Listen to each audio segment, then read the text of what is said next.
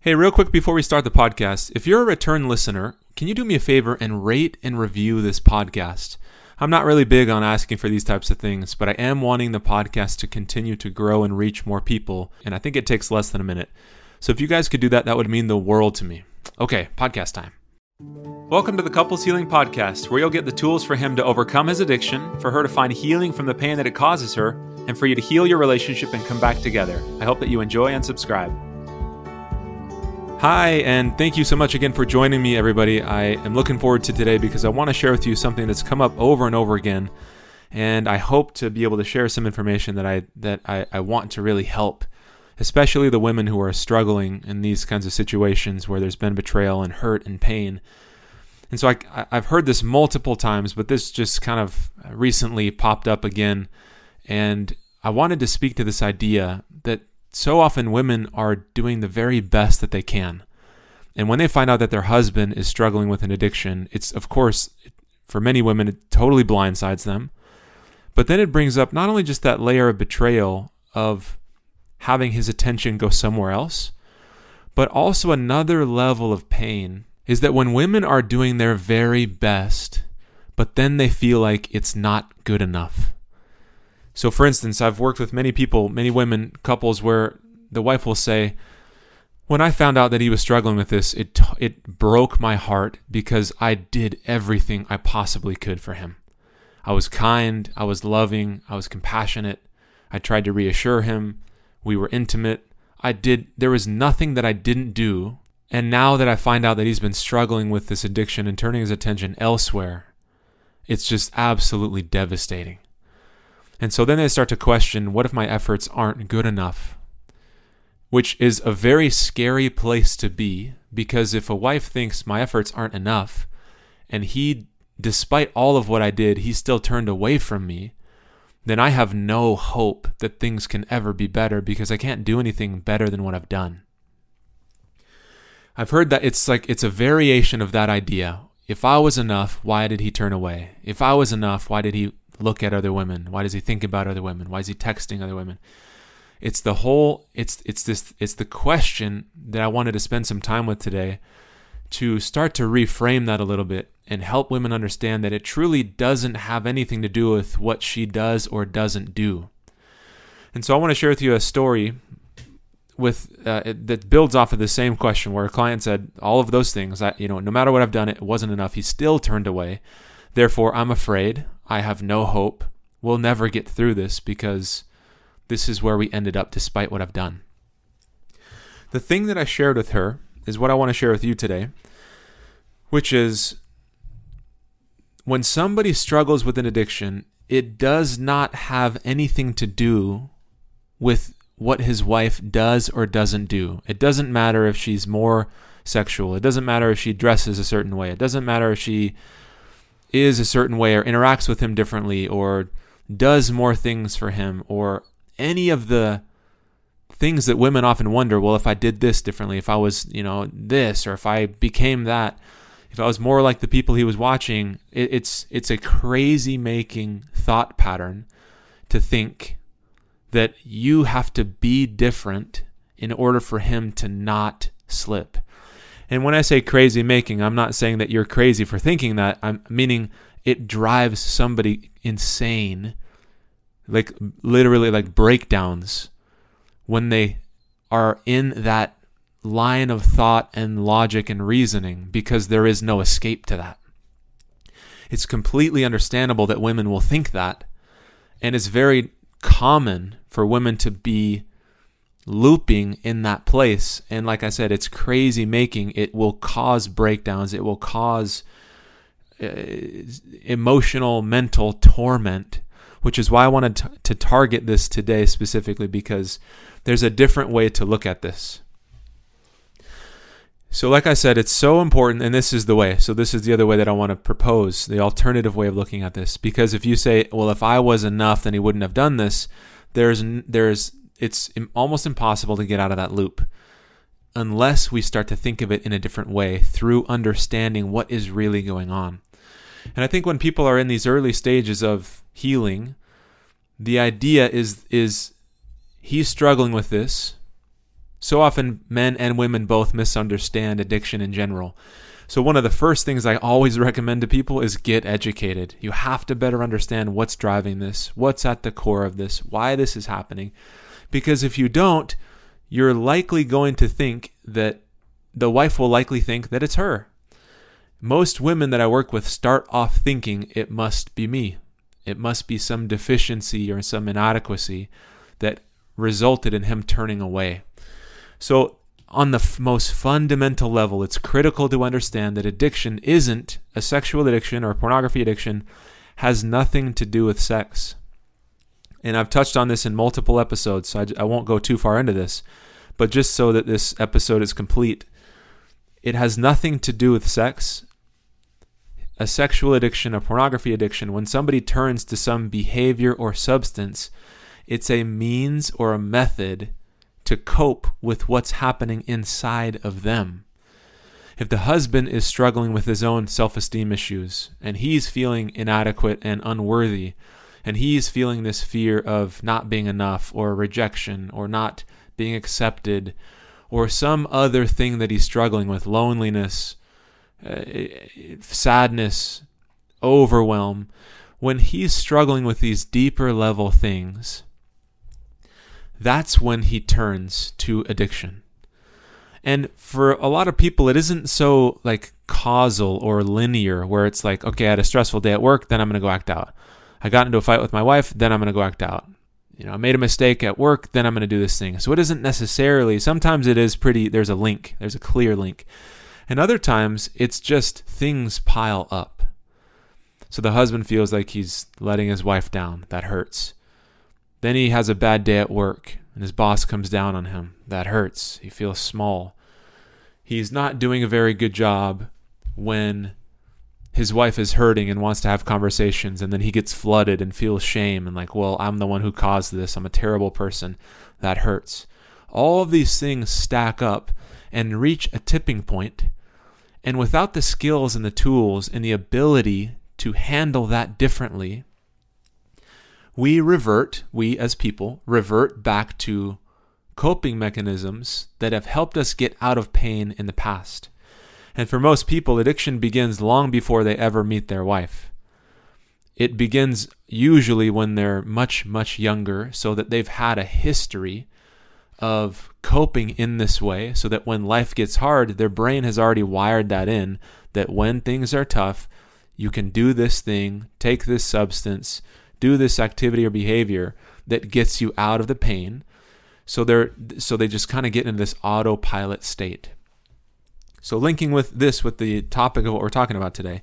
If a wife doesn't understand that or if it's and again, I know this is easier said than done, right? It's easier to hear this for a wife to like it's easier to hear this of course than to really internalize it and believe it because this is such a personal thing. If somebody struggles with pornography, it's such a personal thing in a relationship that speaks to again one of our greatest, you know, for most for many people, uh, one of the most area one of the areas that we feel most insecure or that we can feel most insecure. And so when this happens, I know this is easier to hear than actually to internalize, but it's so important to hear that when a wife can really understand this is it's not about me.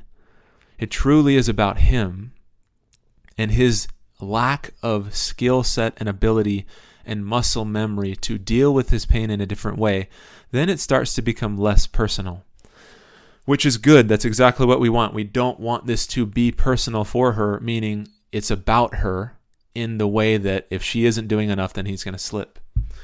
So, how I like to frame this and how I like to think about this is if a wife says, I've done everything, so if I was enough, then he would have changed if I was enough and he saw my pain, and if he cared about me enough, then he wouldn't be doing this and going back to this.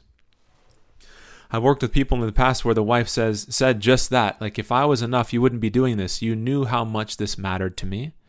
You knew that I wasn't okay with this the first time we had this conversation and you agreed. You knew the first time that I caught you that this devastated me. So why did you go back to this?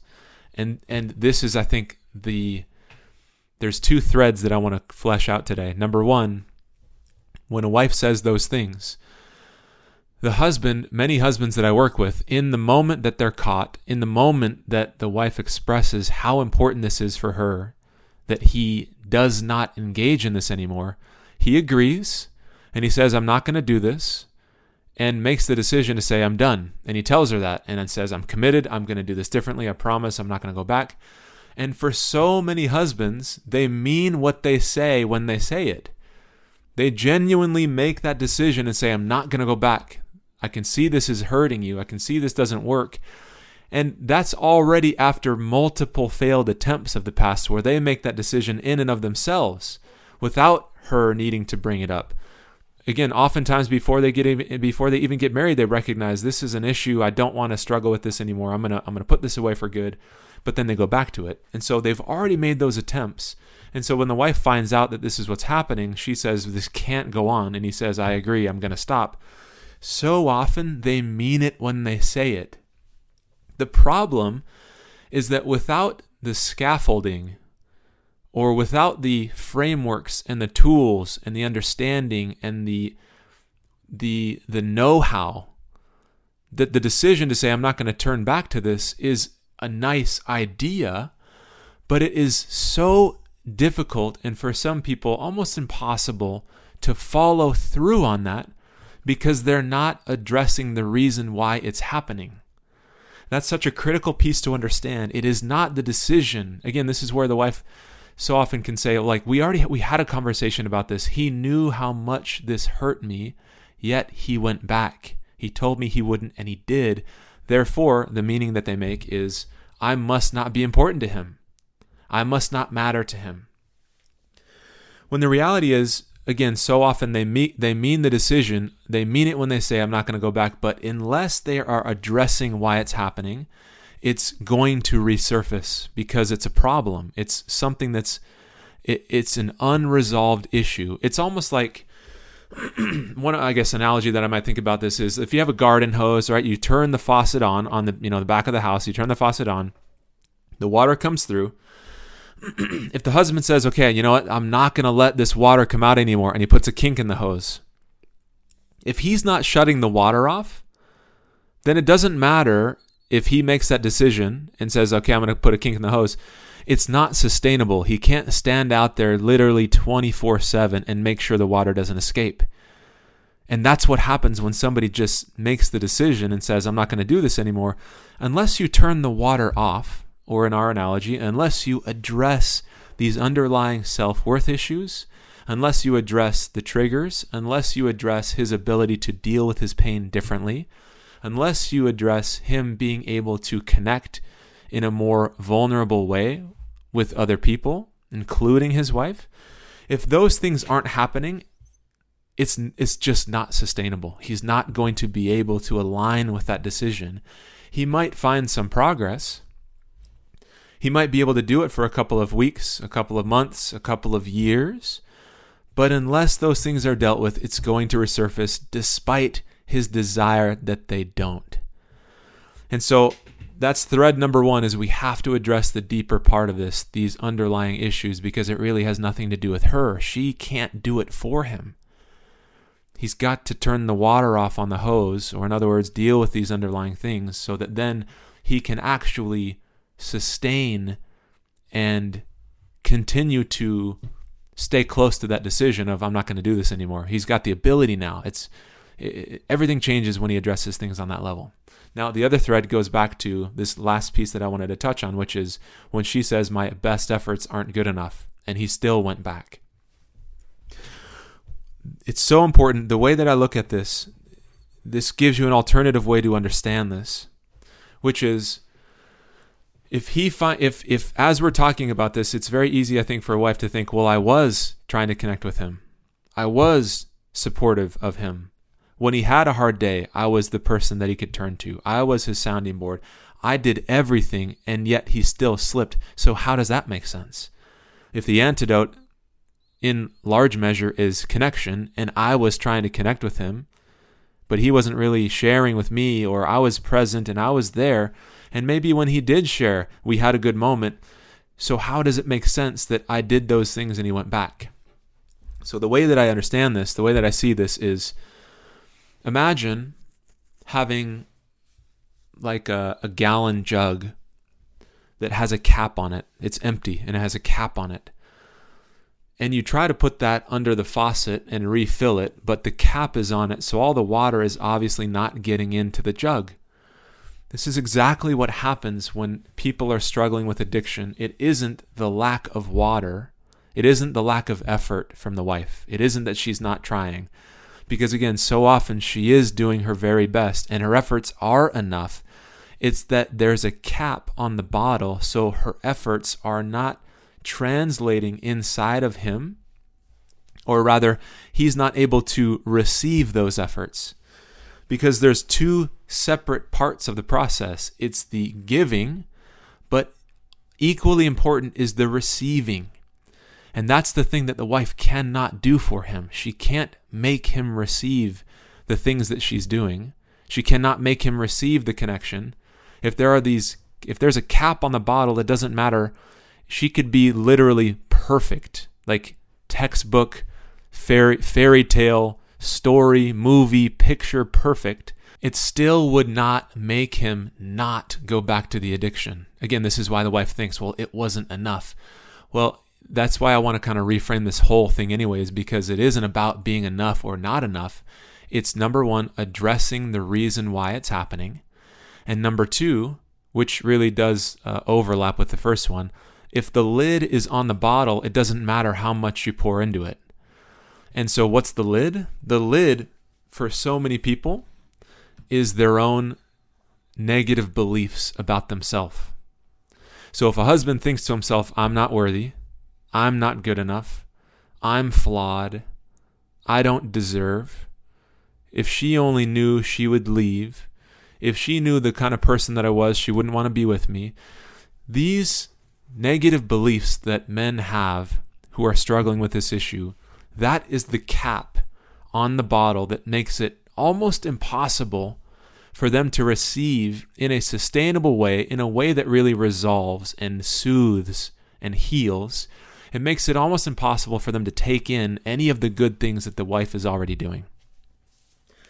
And so this is where I want to reframe it of it's not that she's not enough, it's that if a cap is on the bottle, it doesn't matter. If it's a drop, it doesn't matter. If it's a thousand gallons, it's just not being received. And so the antidote for this is to work on whatever the cap is that is preventing the husband from being able to process and receive these things from her.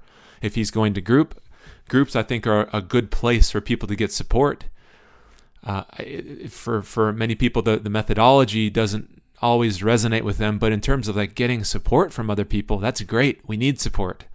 We we need people who are in our corner. So whether it's group or family or friends or whatever it is if you're getting support from those sources but are not able to really take it in it's the same issue. The cap is on. And so being able to address that can then allow for progress to happen, which then makes it so the behavior stops and he's able to actually change because he's doing both of those things. He's resolving these core issues, which then, by virtue of doing that, the cap is coming off so that he's able to internalize and receive all of the good things that are present in his life that often is again the reason why the wife misinterprets this and says, well, you know, this must not be enough for him to change. I hope that I've explained this in a way that resonates and makes sense that it isn't about the things that you're offering. It's about the block that's preventing him from receiving, which is not which is not her like she doesn't have any control over that. So this is the alternative way of looking at it is it's not measuring whether the efforts are enough. It's addressing why this is happening in the first place and then removing the lid for him to be able to receive all of the good things that are there. So I hope that that's helpful. I truly do hope that this message resonates with especially the women and the men as well who are listening. I hope this resonates to give you some more direction as to how to see it differently, which very, very quickly changes how you feel. It can go from like a negative 10 in pain, right? 10 out of 10, and reduce it to like maybe a 6. Because so often additional pain is inflicted when we see it as I'm not enough. I've done everything and I'm still not enough. He doesn't care about me enough to change. When we're clear that it isn't that at all, it hurts less, which is what we want. And then it gives us clear direction as to how to actually make progress and change. So what I would recommend is as you're listening to this, I would help I would I would encourage you to identify where is it that things are stuck? What are these underlying issues that have not been addressed? What is the cap on the lid that's preventing from these all these good things from being received? And then making that the priority this week, coming up with a plan. What are you going to do to address it? What things do you need to know in order for those things to change? What tools do you need to have at your disposal? What support and direction that you need? Because then once you can craft a plan, everything can change as you're walking down that path. So again, I hope this is helpful. I know this is just a, such an overwhelming situation for so many people. So I wanted to offer this today in hopes that this can serve somebody. And as you're taking those steps, again, things can absolutely change. I had a call today with a, a, a couple, and, and the husband said, I never ever thought we had just finished our process, our, our, our uh, work together. He said, I literally never thought that we would be able to grow to the degree that we have. I always thought there was going to be a cap on how much trust I would get, on how much trust I'd be able to rebuild, rebuild. But he says now there's no like there's no ceiling to this. And the wife says, I'm so excited and I can't wait to see where our relationship goes. And so all of that is just a result of getting the, the, the tools and the direction and the path in front of you and walking down it so that the success that you can feel on the other side is like it's like it's such a cool thing to see. And so again, I hope this is helpful and uh, I wish you guys the best over this next week or two and we'll check in next episode and we'll go from there. Take care. Wait, before you go, I'm offering free access for my podcast listeners to a course I created. So make sure you go to coupleshealing.org so you can get some tools to start the healing process individually and in your relationship. Or if you want even more support and you'd like to work with me directly, you can contact me with the info that's on that website as well. I'm excited for you to make progress on your journey.